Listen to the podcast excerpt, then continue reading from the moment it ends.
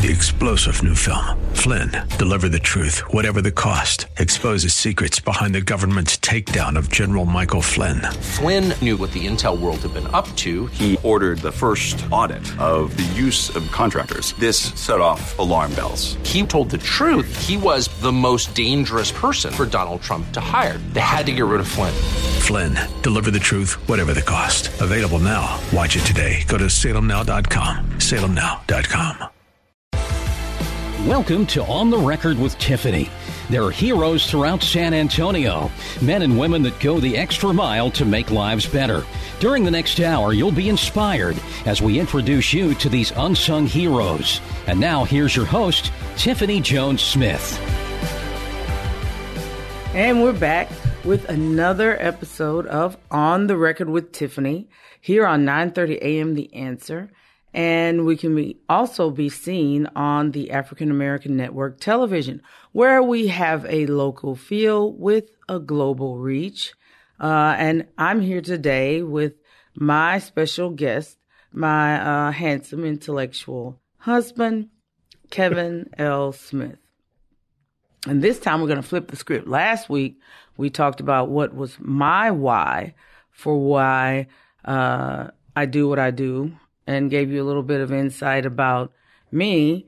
And now let's give you a little bit of insight about my co host.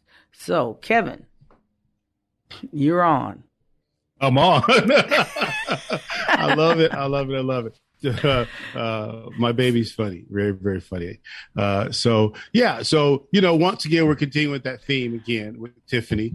Uh, is that we are uh, you know what we're doing right now is we're trying to give you background and give people understanding of where mm-hmm. we're coming from and where we are with the idea and the theme being we have an upcoming program that we're going to be doing that we're going to be a podcast that we're going to be conducting more of a ge- genealogical historical podcast right? podcast because normally when you're the second great whatever particular relative you are uh, uh, grandmother uh, uh, aunt, uncle, whatever. Most of the most of the time, you, you're, you're about to be forgotten if you haven't already been forgotten, right? And so, if someone wanted, if someone wants to come back and look back at your history, what would you want them to know about you, right? And so that's the theme, right, of kind of of of, of the, that the show will be. So we wanted to do that. So I was my wife and I were talking about it. I said it's a good concept. Let's let, let's go from there you know and so i have this list of people that i would want people to know that i knew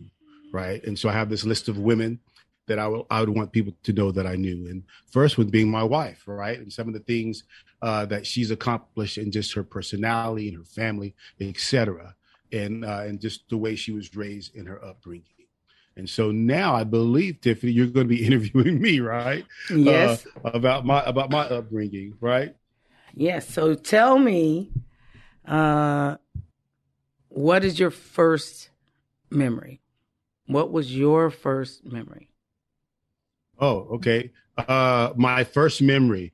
Um, my first memory was being a little okay. So my my background is very different from Tiffany's background, right? So Tiffany grew up a uh, she would tell you a, for a humble middle class beginning, right? Because she was project adjacent, right? I was not project adjacent. I was project slash trailer park actualities where I lived, right?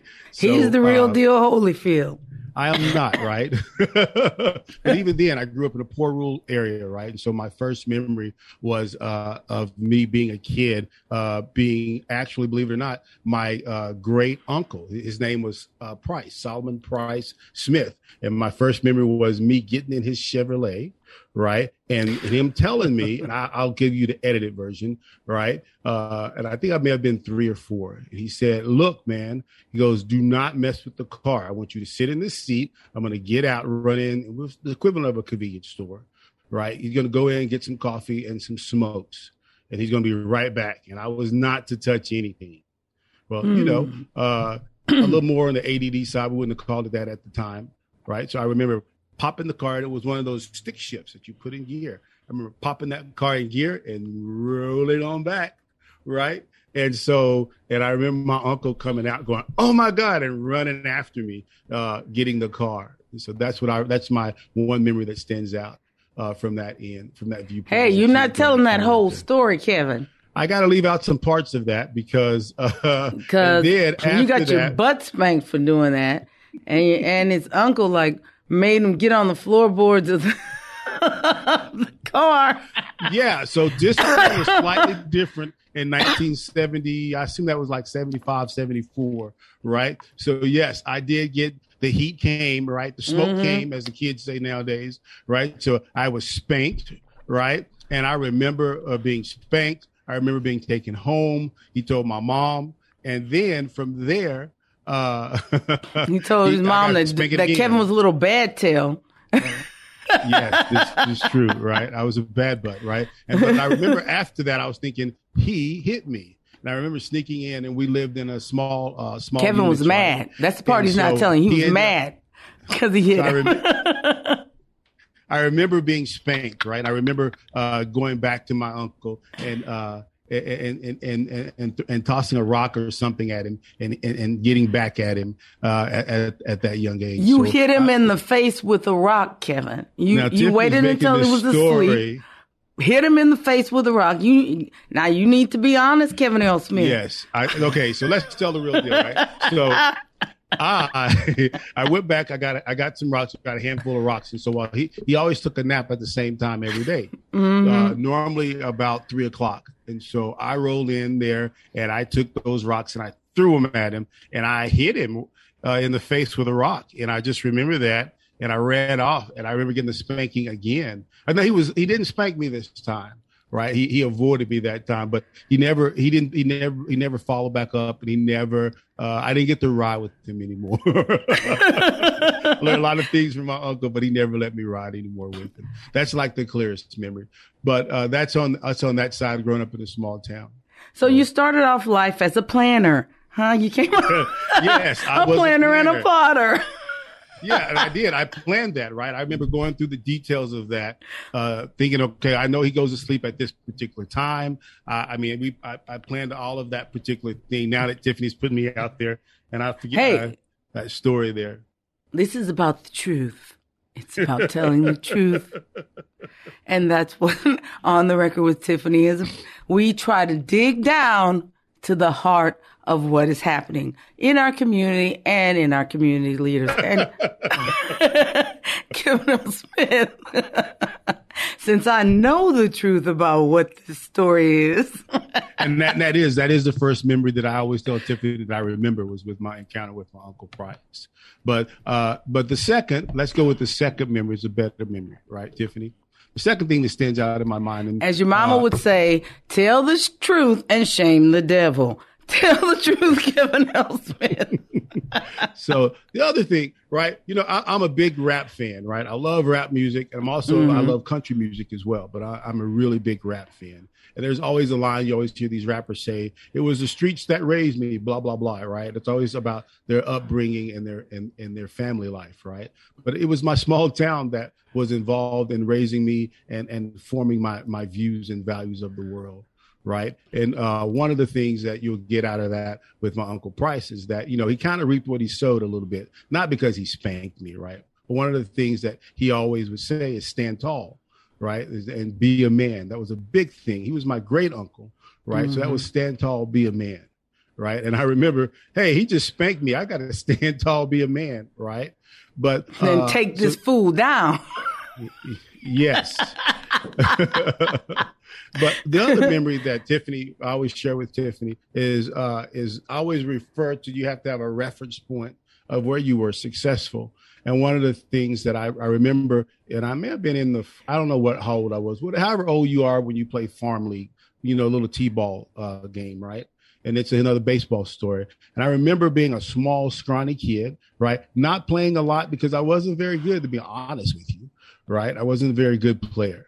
And so I play my two. I think they required you to play two innings. Then I'd go sit out and I'd play around in the dugout, right? Mm-hmm. And that's what I did. But I remember uh, that year, and you know, and I just wasn't a good player. And I thought, and I uh, thought it was something you either had or you didn't have.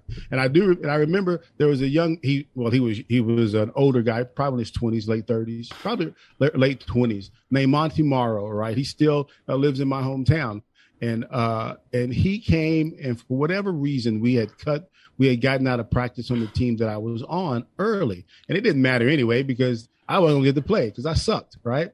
And I, and I, in my head, I thought it was a genetic thing. There may have been some genetics to it, but I don't know. I just I wasn't very good, right? But I remember uh, them needing the team that he coached, right? Them needing a uh, a catcher, right? And so I, I, I got to play ball and, and, practice with him. It was the additional practice that I got. And I would go to the, I would go to the Bears. That's what it was. And I'd go over. And I think the, the Pirates were older. Yeah, they were older. They, they were a little bit older than I was.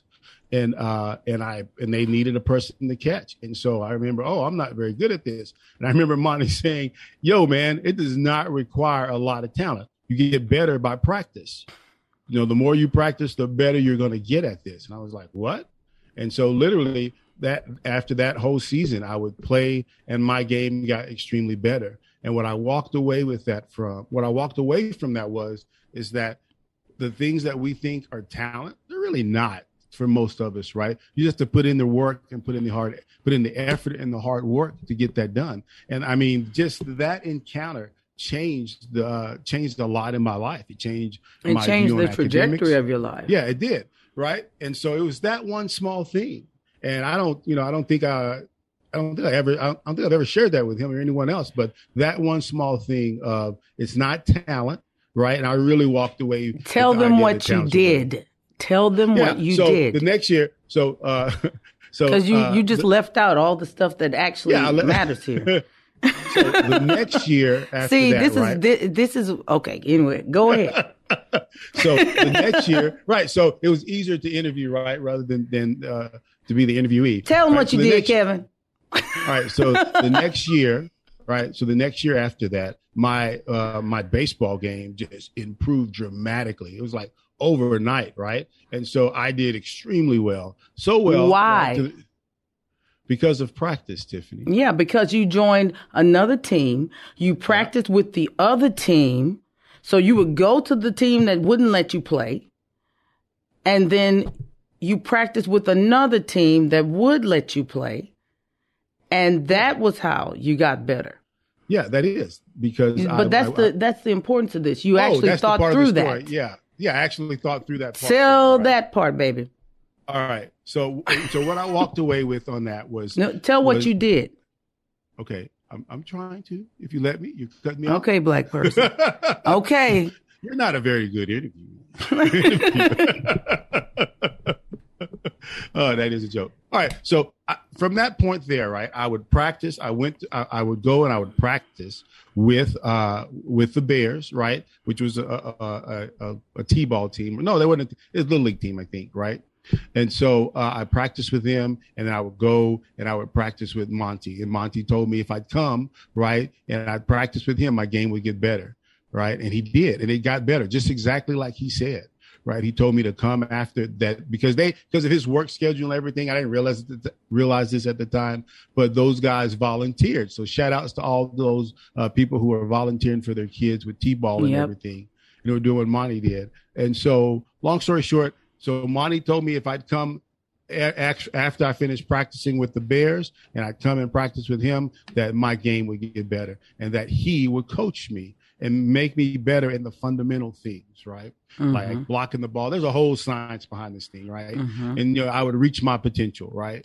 Wherever that was. And so, and that's what I did. I mean, I put probably put in probably three, two, three hours on that uh, after after playing with, with after playing with that team and uh, that taught me was that talent is overrated. It's the effort that you put into it, right? And that if you have someone who's willing to take the time and coach you, that you know uh, you can become better, at least, or at least reach your potential. And oftentimes, where we think our potential is, it is far more than anything that we that we think it is. But we can't be limited by a narrative, and that is, and you know, that's what Tiffany's trying to get me to share is that conclusion.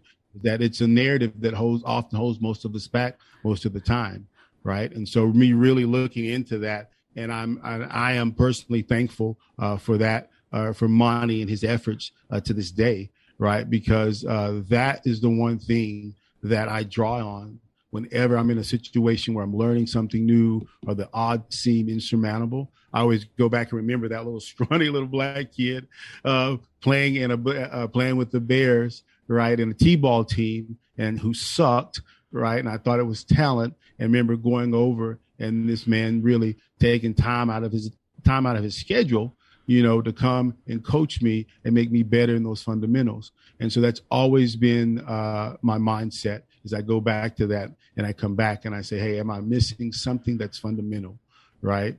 Uh, in either, no matter what it is, right? Marriage, uh, coaching, uh, dealing with my children, whatever. Am I missing something fundamental in my execution of this? And to this day, I come back to that and I plan out and I think things through step by step by step and uh, that's i mean i mean it changed my paradigm on that one and so now everything i approach it like that is there's got to be something that i'm missing you know? It's not a uh, iq thing right? Which is what uh, a lot of people would have you believe. Sometimes it may be but i haven't hit that point yet right? But there so, has to be a process to everything. See, yeah, what, is what pro- is what the great thing to take from that story is that there is a process to everything. It's not that that this guy coached you or it was it was all it was multifactorial. You had somebody that was willing to coach you you were you were willing to put in the work the mm-hmm. repetition mm-hmm. the putting in 2 to 3 hours a day after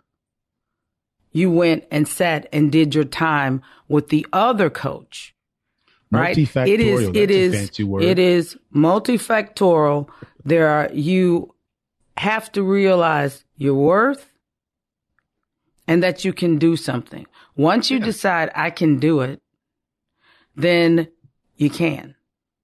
Yeah, and uh, that that's true, right? And so you know, I often tell Tiffany, like we take right? we, we have we do have very different mindsets and takes on stuff because, like for me, when if there's a piece of information, I always view learning something new the same way. If there is one person on earth who's learned it, I can learn it. Yeah. There is no barrier to entry for me. Yeah, that's true. You know, uh, I do believe that, and uh, that that viewpoint is really changing my life, right? Mm-hmm. And then you talk about, you know, what's the, the, other memory that you have, right? I remember, uh, uh so and I, will say this to kind of give you a background, right? So Tiff uh, grew up, uh, from my viewpoint, very privileged, right? Oh uh, Lord, here we go. Hold on, here we go. We but she did. She grew up very as a very privileged kid, right? Another part, you, you know, that we often talk about is the environment that shapes you, right? You do have, like yes. Tiffany said, you do have to put in the work. You have to work. You have to train. but it's also helps you if you're in an environment where you can, uh, where, where you have the opportunity and you can yeah. see it, right? Mm-hmm. And so I remember being in the fourth or fifth grade, right? This is a, you know, I always say that our lives are are uh, are driven by the relationships that we have, right? Mm-hmm. Along the somewhere along the way, if you are successful in this world, this is my belief, right? Someone believed in you and someone invested in you. Yes, mm-hmm. you have to put in the time, the work, and the effort, but someone somewhere gave you an opportunity. Someone somewhere uh, helped you out, especially yes. if you didn't have the knowledge or the skill set, right? Mm-hmm. So the, the second, probably the second most important person. So that's Monty, right? These are people outside of my family, right? The second most important person outside of my family that had a huge impact on me was a, a lady named Kathy Spencer. And I mm. guarantee you, right, if I hadn't met her, uh, you know, I, I wouldn't have went to Baylor. I wouldn't have met my wife. My life would have a different trajectory, right? So from Monty, I got this whole kind of, hey, put in the work, it's it's about a process. It's about effort, right? I got that. But then Kathy was really the one that kind of pointed me in that direction of, hey, here's how you do college, right? And so uh, I, don't look country, but I'm very country, right? So I'm big guy into 4-H, FFA, F yeah, FF Future Farmers of America, uh, and the 4-H uh, system, uh, which I really uh, uh, loved, and that's because Kathy. I mean, I'd say Kathy and, and, and Sheila Grubin. Uh, and you don't know these people, right? They're from my hometown. And so he's from ladies, a little town called Rotan, Texas. Yeah. And, so these, uh, these, these four way stop. Hey, Rotan. these dirt roads raised me, right? These dirt roads. That's right. Me. The dirt roads made me. There's a lot of good people on dirt roads. but but beyond dirt roads, you don't live. That's a that's a country uh, stereotype, by the way. But those two people, Kathy and Sheila, but really Kathy introducing me and getting me into that whole process, right? Uh, mm-hmm. Uh, because I didn't know anybody black who had gone to college. There probably there were in my city. Now I'm not going to say I'm unique. I'm just a special uh, black person because I'm not. I'm just saying in my as a kid, me looking around, I didn't see anyone who uh, had gone to college, who had done any of the stuff, all that good stuff that Tiffany was telling you that her mother was putting in her. No, it wouldn't happen at my house, right? So, but Kathy really got me on the path and really started showing me the things that I needed to do to be considered for scholarships, to be considered to get into college. Right? now, so, now, now, some background on Kevin. Kevin, tell him about your your parents because you know Kathy saw the intellectual capacity that Kevin had and the potential that he had. Uh, you know, and he was coming from an environment where education was not the emphasis. Uh, and that no, it wasn't right. Yeah, so I'll give you some of that background, right? So uh, Tiffany is, is, so I so basically, and, and uh, I was every I was a stereotype right? My mother was a teenager. She was 17, right? Uh, she did as best job she could. Uh, she did a great job. She did a great yeah, job. she did a great job, mm-hmm. right? So, uh, uh, but she's a teenager. She was 17. I had two other brothers, right, uh, who uh, think Eric, I think it's probably three, four years apart from us. Eric's born in 74. Uh, Annie, Aaron, I mean, I'm sorry. Eric was born in 74. Anthony born in probably 79. So there's three of us, right? Three kids there. And so, uh, and I, I'm going to, I'm going to call him my stepfather because that, that way you, that way your listeners can understand who he is and where he came in, came into my life. My stepfather, right? Who I consider my father. My stepfather, a man named Abram Jones, uh, came into our lives at a really critical time. And he was a hard worker, right? Wasn't perfect, right? Typical working class person, right? But he would work two, one time he had two, two and a half jobs, mm-hmm. right? To provide for us. And a that strong work ethic. Yeah, so that left an impression on me, right? Is that you got to get, I won't say what he, he, he had all of these very, uh, pragmatic views on things, right?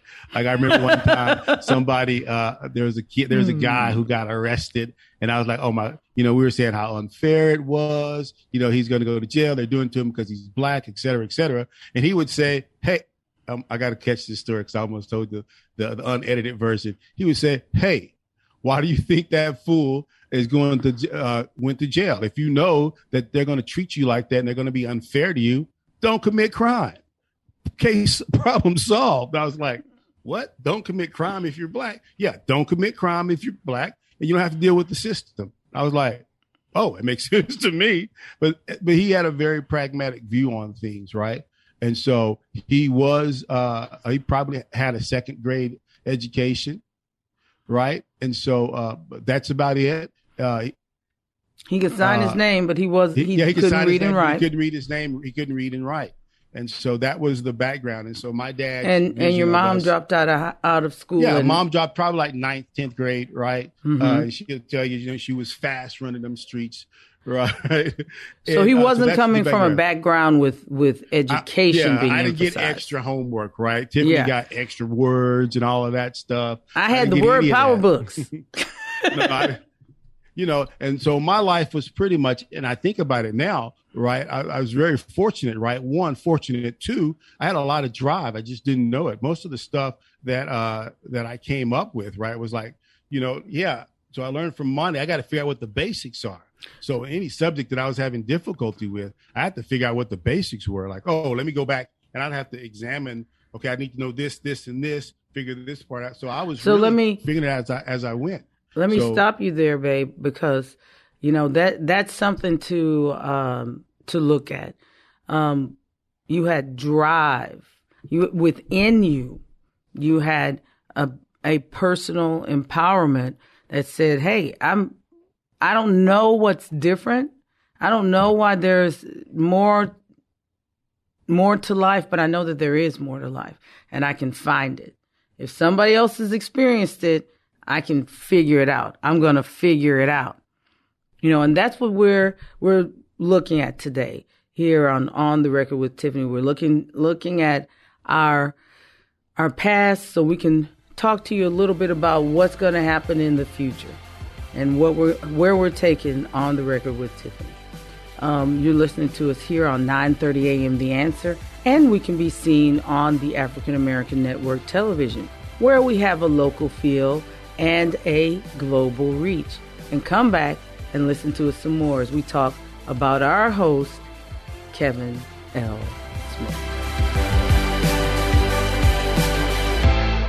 I'm Tiffany Smith, Chief Executive Officer of the Texas Kidney Foundation, and I'm here to talk to you about your kidney health. Health is the most important asset we possess. COVID 19 has exposed the unhealthy nature of our population. One in three Americans are at risk for chronic kidney disease. In absolute numbers, that translates into about 600,000 San Antonians.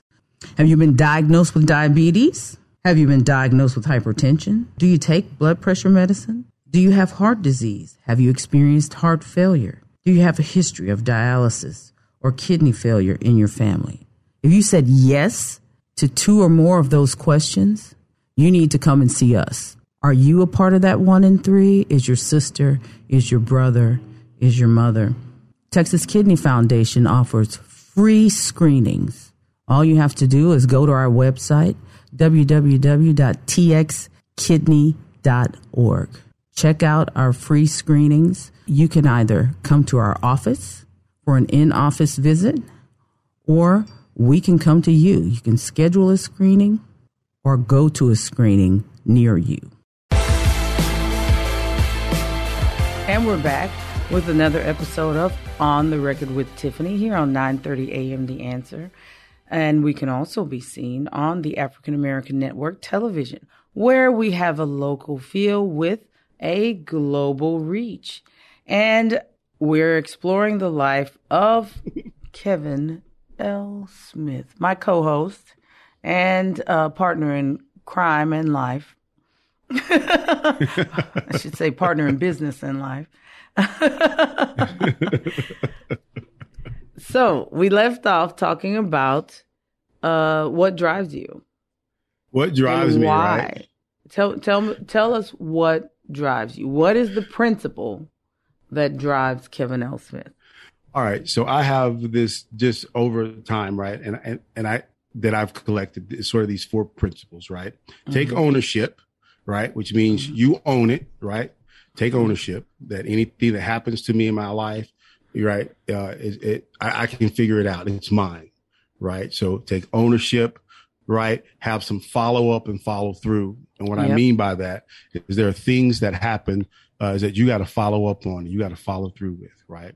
So example, I'll give you an example, right? So uh, let's say you have to pay your uh, your light bill. This is a very practical matter, right? So you submit it, but in that in the process of you calling you thought your number went through, but it didn't, and just something happened, right? So follow up and follow through is I've got to call back and make sure the bill got paid, right? It doesn't matter what happened on their end, their system could have been messed up, whatever, doesn't matter, right? I own that. It's mine. I got to follow up with that and got to follow through and make sure it's done. So ownership, follow up, follow through, right? And can I say this? And you got to figure crap out.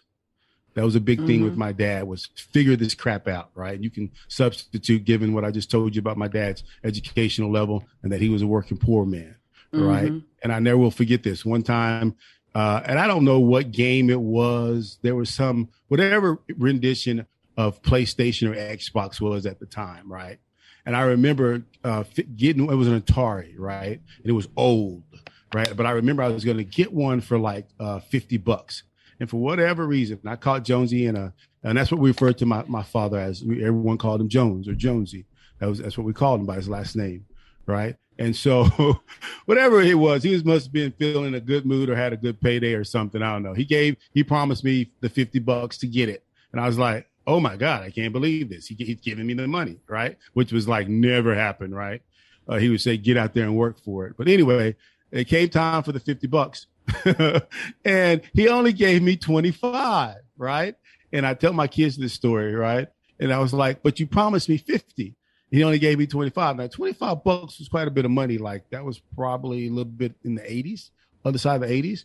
And he said, and I, am I got I got to give you the, the clean rendition it. He says, listen, fool, figure it out. You got 25. Here's 25 bucks. You don't want it? I'm like, I'll take it. That's what I thought. Now here, take 25 and go figure that crap out. Right. So, and I figured it out. Right. I took the 25. I went and I, I got out there. I got, I, I borrowed a lawnmower. I mowed some lawns, got the other 20, and then I forgot how I got the other five. I think I talked the person down and got the games, right? But he was really big into figuring it out, right? Go out there and figure that crap out.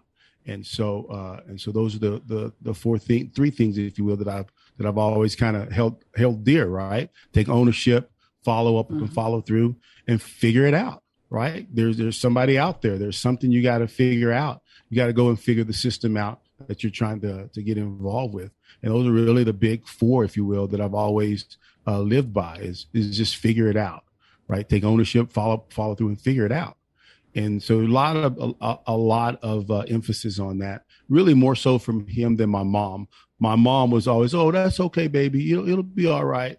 And he was just like, hell no, it's not going to be all right. You got to fix it. Right? because he was, pull it he, together. He, he had a lot of emphasis on being a black man in America, and that was a big chant of his. And uh, uh, that you're you're black, you're in America. You know, you got to figure this out, right? If you don't want to, if you if you don't want to have to deal with the police, don't do stuff that get you in where you have to have encounters with them. Right? My dad's thing so, was, I don't pick people up from jail. so if you, if anybody in this house ends up going to jail, don't call me. I don't know who you calling, uh, but don't my, you call me. so, so, we already so, knew that wasn't gonna work. yeah, it wasn't gonna work, right?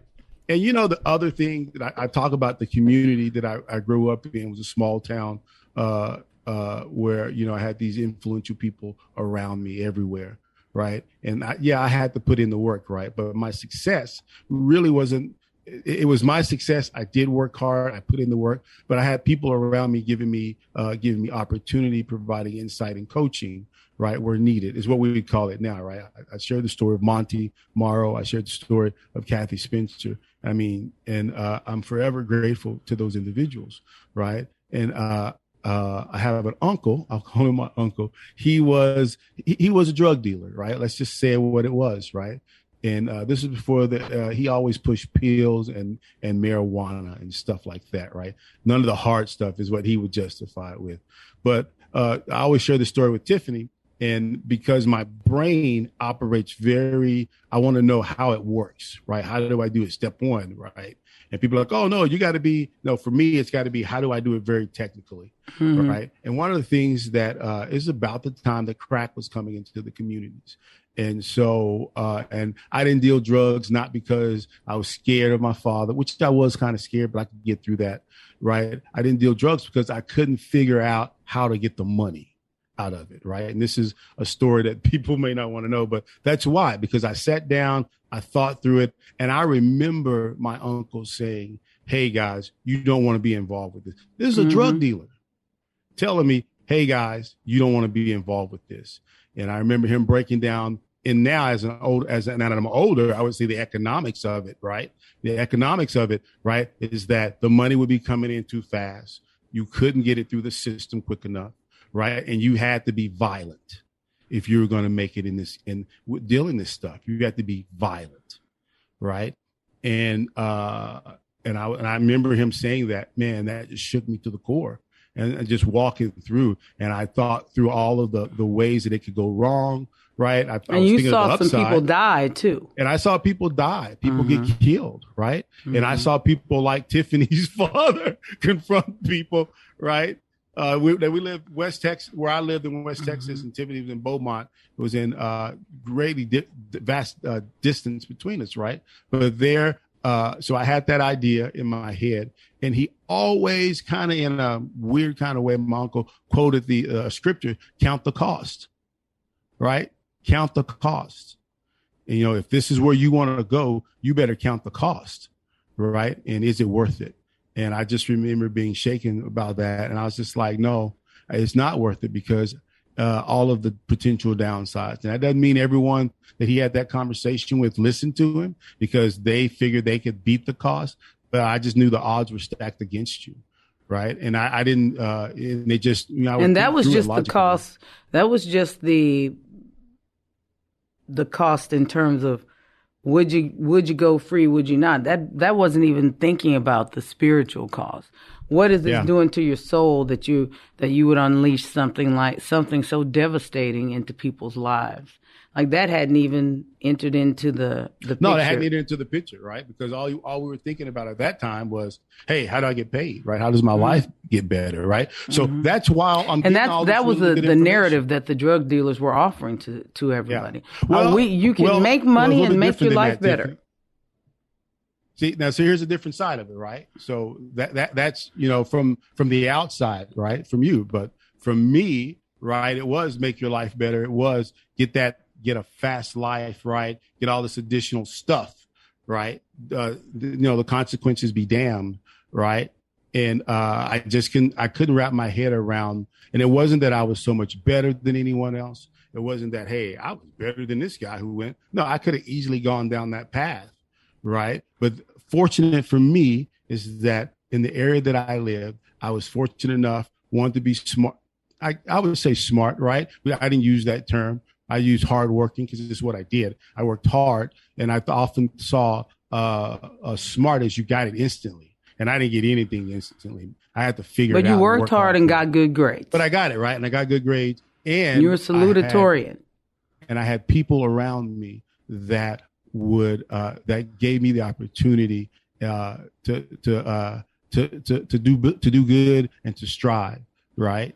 And so I don't know if I would go so far as to say it takes a village to raise uh, uh, to raise a family, but uh, I do appreciate my hometown. I do appreciate your hometown was definitely a, a, a yeah. that village scenario. Yeah, and I'd have to say my county, not my town, because and and and no one you only get this if you're from a small town, right? There's probably 10 miles between my my hometown of Rotan and a little city called not even a city, a town called Roby, right? So those two places influenced me, and it would be Fisher County, right?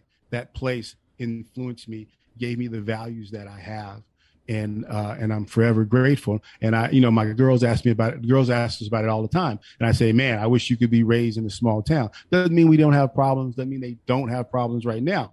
But I always say those are my people, right? And mm-hmm. when I mm-hmm. say that, uh, you know, some people go, "Oh, are you only talking about black people?" No, I'm talking about rural people. Those are my people, black and white, and I mm-hmm. understand mm-hmm. it. Because all right? those people that that you mentioned, Kathy Spencer and all of those guys, they're not black; they're all white.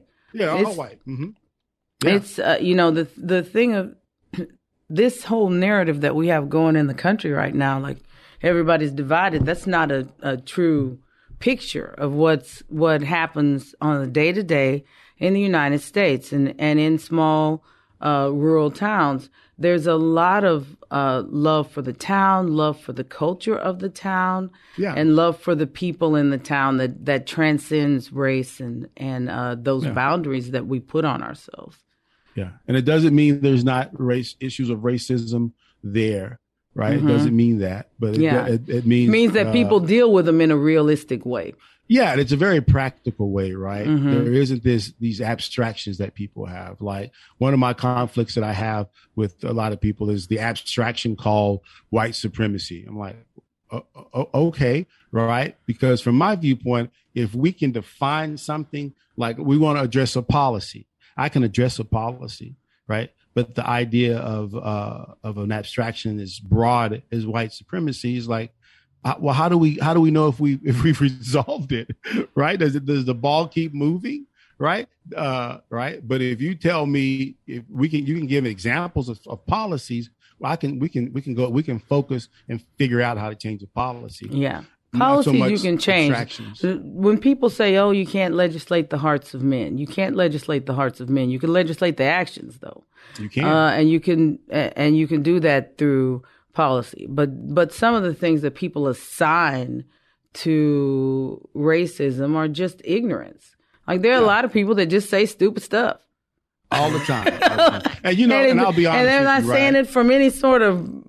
uh Like I was talking to somebody and she's over she's over 80 years old. So you already know that she can say whatever she wants to say because you know to me once you hit 70 that's it. If you want to say what you want whatever you want to say you know I'll, I'll listen to you. Well some of what she says doesn't go along with uh, what is pc is she saying this stuff to be uh, malicious? No.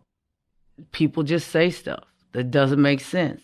Uh, is she racist? No stupid sometimes yes it, it, it's a culture right yeah but, but You the know- thing that I, but the thing that that I appreciate the most about my hometown, even in the midst of all of that, there, right, is that I, I really appreciate it, and I really appreciate that there were values, right. Mhm. Now I'll I'll tell you about my and the uncle that was telling me the story wasn't the great uncle that I pulled the car out of, but there was a sense of mentorship, right? I only know this now because I'm looking back, right? I didn't know it at the time, right? But a sense of mentorship that was there that wasn't there before, and you could always tell the people who were going to make it nine times out of ten.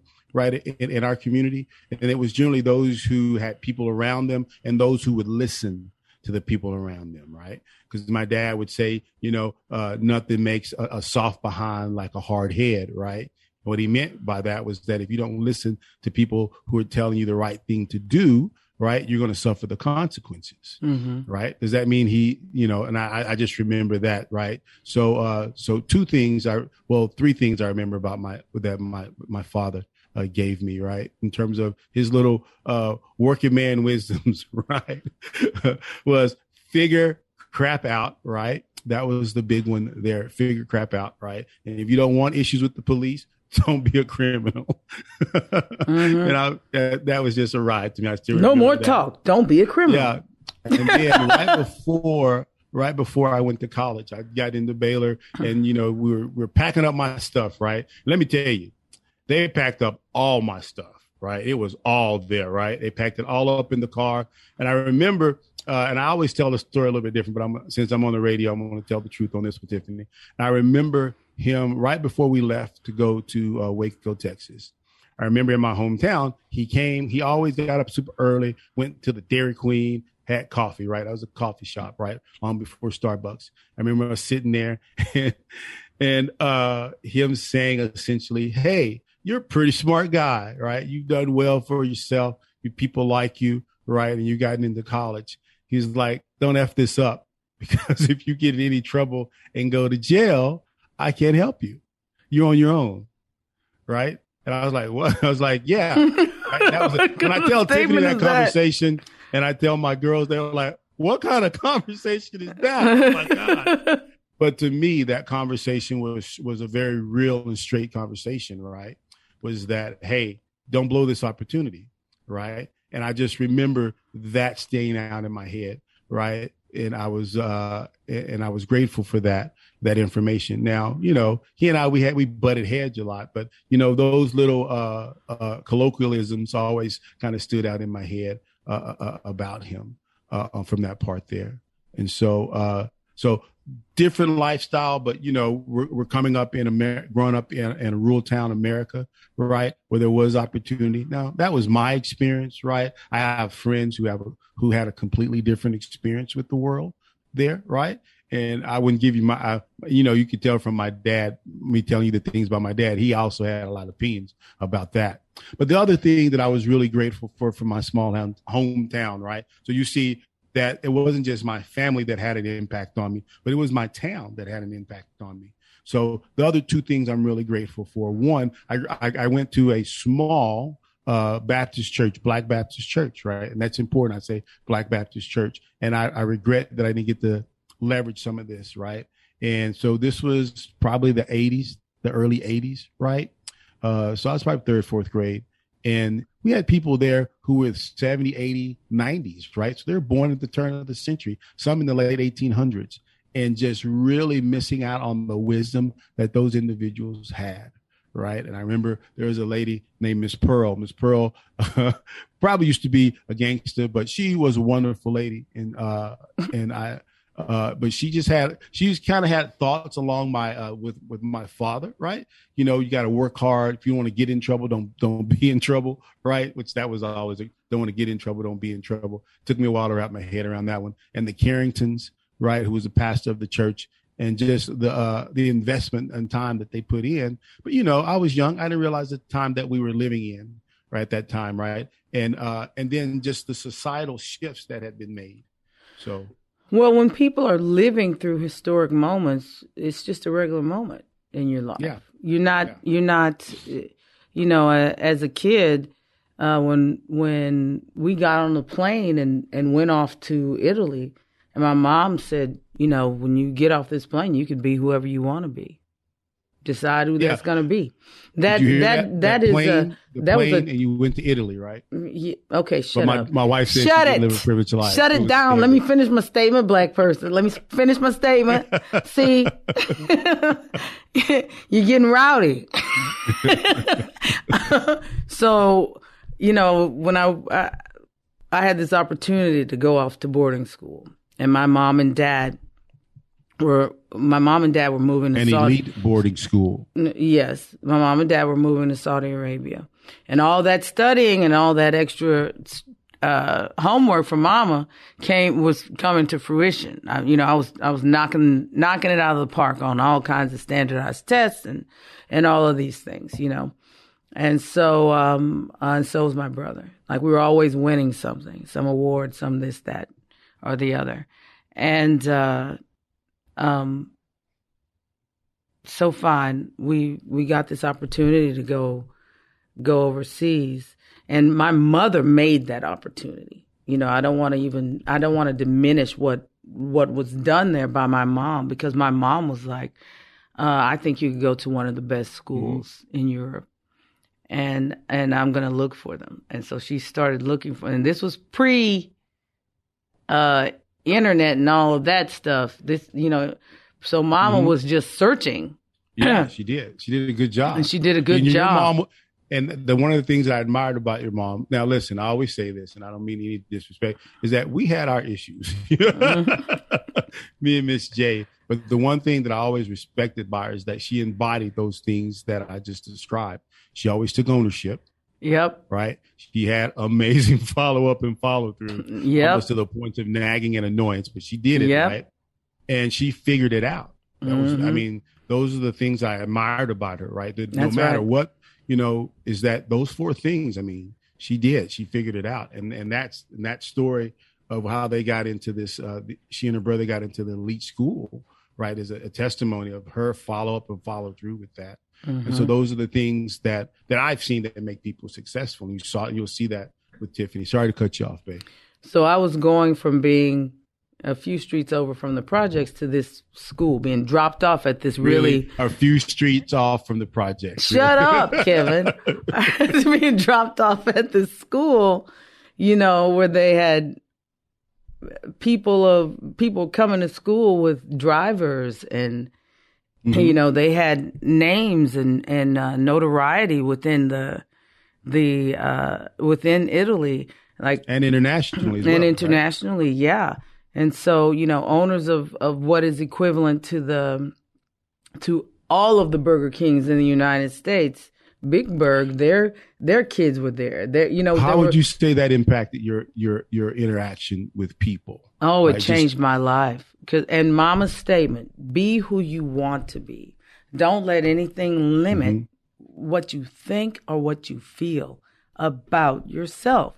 Be who you want to be, baby. You can be everything, everything you want to be. And then giving you practical advice on that. That wasn't just some blowing smoke up your butt Mm-hmm. Yeah. routine, right? Which I think people, which which I think people do a lot, right? But giving practical steps in that, right? Mm-hmm. Yep. And for me, it's always got to be about practical steps, right? And uh and you see that. But I did with it. exactly that. That's what Mm-hmm. I did. That's what my brother did, and now you see a uh, where that where that's taken each one of our lives. You know, I I have wonderful siblings. You know, my brother is the winningest attorney in the state of Texas in his specialty. My sister graduated from the top of her class from West Point.